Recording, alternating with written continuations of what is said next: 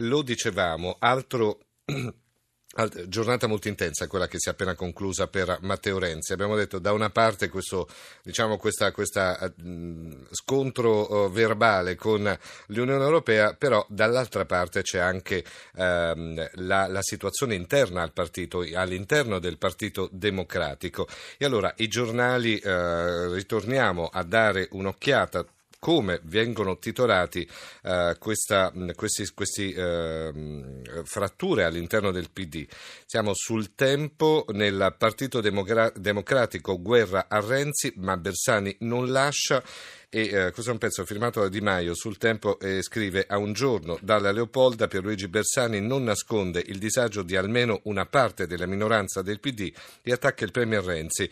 Un esito del referendum c'è già ed è quello di aver diviso il paese, questo il tempo. E poi ancora su uh, altri quotidiani il segretario minaccia il, uh, sul libero il segretario minaccia il PD piano per pensionare la sinistra e governare anche se perde il referendum frattura insanabile questo su libero. Poi il manifesto uh, dallo scontro nel partito alla rissa con l'Unione Europea sulla manovra e poi ancora uh, sul fatto quotidiano oh, si parla ovviamente uh, di Bruxelles, Renzi sbugiardato da tutti, eh, l'avevamo visto anche prima questo titolo. E poi Um, ancora sulla, sugli altri quotidiani la, la, Commissione europea, il PD sempre più spaccato su referendum e Italicum, questo è su avvenire e man mano poi guarderemo gli altri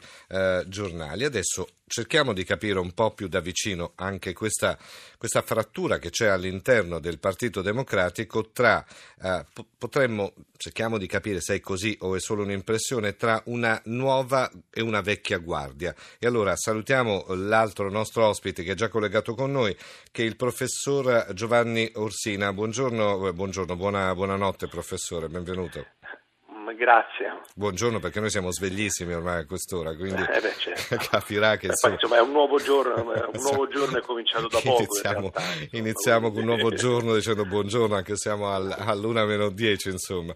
E allora lei eh, insegna storia all'Università, all'Università Luis eh, di Roma, ma è anche editorialista della stampa. Su questo scontro diciamo tra uh, il nuovo e il vecchio PD si può parlare di una vecchia guardia e di una nuova guardia, di una PD che in un certo qual modo vuole aprire le finestre, che, che, sarebbe Renzi, insomma, cambiare aria, e una, uh, una, vecchia guardia politica che invece mantiene una posizione, diciamo, più solida, più um, posata da un punto di vista proprio politico. Sì, secondo me si può abbastanza tranquillamente eh, fare questo tipo di discorso, ovviamente eh, togliendo preventivamente qualunque diciamo, eh, giudizio di valore che viene attaccato agli aggettivi di vecchio e nuovo. Sì, certo, certo, certo. tanto per far capire, sempre, insomma, siamo... sempre, certo. sempre buono il vecchio, sempre cattivo, no, naturalmente, però insomma in termini cronologici certamente. Diciamo l'esperienza e la novità, forse si capisce sì, meglio. Ecco. Sì, sicuramente, ah. sicuramente, ah. sicuramente è così, nel senso che appunto questo è un partito che ha una sua tradizione e appunto aveva una classe dirigente che è cresciuta all'interno di un determinato gruppo di valori e anche all'interno di un certo modo di far politica e insomma negli ultimi tre anni il partito è stato eh, diciamo preso, preso, in mano, ma ovviamente preso in mano perché poi ci sono state le primarie, quindi Renzi ha vinto da un, eh, da un non soltanto da un gruppo dirigente diverso, ma potremmo dire anche da una diversa cultura, da un diverso modo di concepire la politica. Quindi credo di sì, insomma, c'è una frattura che è una frattura tra due gruppi dirigenti, ma è anche una frattura tra due modi di concepire il partito, ecco, di fare politica. Quello che probabilmente si chiederanno anche molti di coloro che ci stanno ascoltando, che hanno sentito i, giornali, i nostri giornali di oggi, che leggeranno i giornali domani mattina, che hanno visto insomma le varie notizie, è come se ci fosse veramente una frattura che diventa ogni giorno più insanabile, cioè non si va verso una conciliazione, ma verso una rottura vera. Quindi cosa può succedere a un certo punto? Che ci siano due, eh, una scissione vera? Si può parlare di scissione, di un inizio di scissione? Ma insomma questo clima prescissionista all'interno del PD ci sta ormai da qualche tempo, poi mm. dopodiché eh, negli ultimi mesi abbiamo avuto tutta una serie di tappe di avvicinamento verso questo tipo di esito.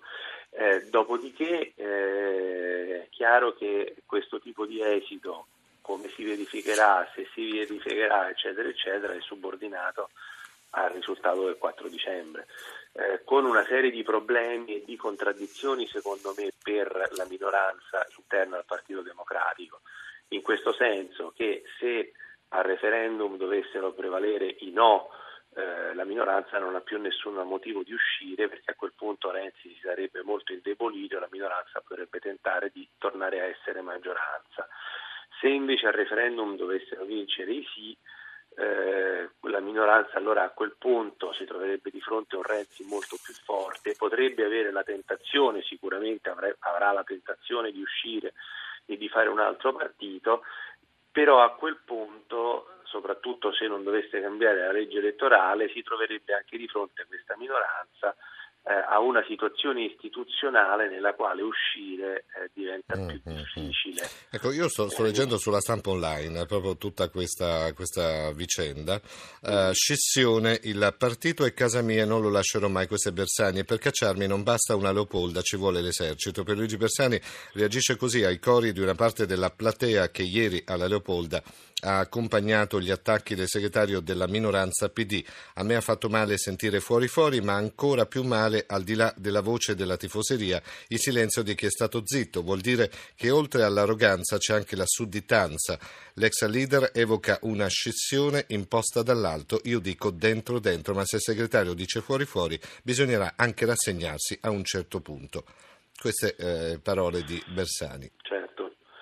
Sì, sì, ma insomma è abbastanza chiaro, eh, chiaramente eh, Bersani questo l'ha detto tante volte, percepisce il partito, lui direbbe la ditta, eh, come, come, casa sua, come la sua appunto, il partito che è, è all'interno di quella tradizione, della, di quella cultura, di quel modo di far politica. Quindi, e poi viene un'altra diciamo, contraddizione della minoranza del PD è che è una, minor- una minoranza che viene da una cultura che non non crede nelle scissioni, anzi è ostile alle scissioni. Cioè l'unità del il partito e l'unità del partito per quel tipo di cultura sono un patrimonio fondamentale. Per cui eh, nel momento in cui il partito è in mani diverse, eh, pensare eh, di rompere quell'unità è ovviamente un atto estremamente, estremamente forte, estremamente mm. traumatico. Dopodiché lo stesso Bersani poi però dice sì, però insomma io non me ne vado per nessun motivo, però se poi le cose diventano, se l'aria diventa irrespirabile a quel punto bisognerà anche rassegnarsi. È un po' una, una sorta di aspetto nuovo, se vogliamo, nella, nel panorama politico italiano, no? quello di avere questa sorta di contrapposizione all'interno di una, uh, di una forza politica Mm, in altri paesi europei succede spesso che ci siano forti contrapposizioni, ma che servono poi anche a, a rinnovare il partito stesso, non a scinderlo, no? non a spaccarlo. Uh, si sta delineando una, una, sorta di nuovo modo di fare politica nel nostro paese, secondo lei, all'interno della stessa coalizione, intendo?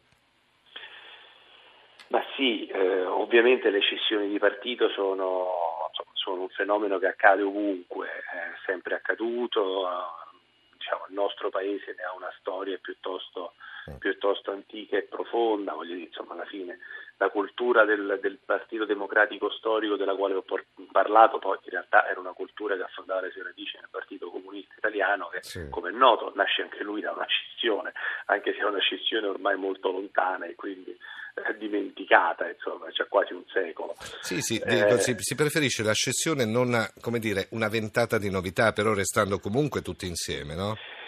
No, cioè, appunto, eh, il, il problema, no, no, non c'è dubbio, appunto, il problema è che in questo caso eh, siamo di fronte a una, dove siamo di fronte in primo luogo a una, eh, due modi veramente molto diversi di far politica, due classi dirigenti che veramente sono, sono differenti. E quindi diciamo, è un po' collegato al fatto che la vita politica italiana da ormai un, più di un ventennio a questa parte è entrata in una fase di estrema fluidità eh, estremamente cangiante, nella quale diciamo, lo stesso modo di far politica è messo in discussione, quindi non stiamo parlando di due modi diversi di vedere le cose ma all'interno di un discorso comune, stiamo parlando della fine di un discorso comune, del venir meno di un discorso comune perché la storia intorno e il modo di far politica si stanno trasformando in maniera estremamente profonda. E poi stiamo parlando di un sistema politico e istituzionale, quello italiano, talmente fluido eh, che non ci sono neanche gli incentivi a stare insieme. Faccio un esempio diciamo, banale, prendo il sistema politico da questo punto di vista più lontano dal nostro.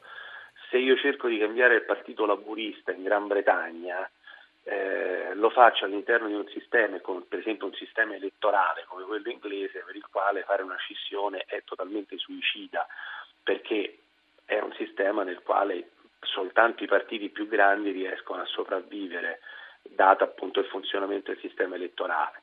In Italia anche il sistema elettorale, anche il sistema istituzionale sono in discussione e diventano parte di questo scontro, come stiamo vedendo appunto oggi sul referendum il che naturalmente vuol dire che eh, non, non, ci sono i disincentivi alla scissione, c'è quel contesto istituzionale che ti dice guarda, qualunque cosa sia tu devi restare dentro proprio perché fuori sei finito, non esisti politicamente più.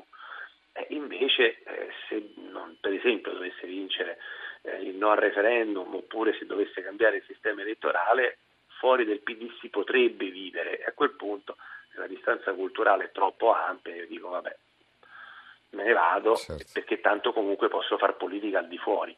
In Inghilterra sarebbe non dico impensabile, ma insomma certamente molto più difficile. E allora, vedrà, vedremo ovviamente cosa, come si evolverà tutta la situazione insomma, in questi giorni prima del referendum, insomma, di discorsi e di discussioni ce ne saranno molte, ma molte altre. Grazie al professor Giovanni Orsina, eh, docente di storia all'Università Luis eh, di Roma, ma anche editorialista della stampa. Buona, buonanotte professore, grazie. Grazie a voi e buonanotte.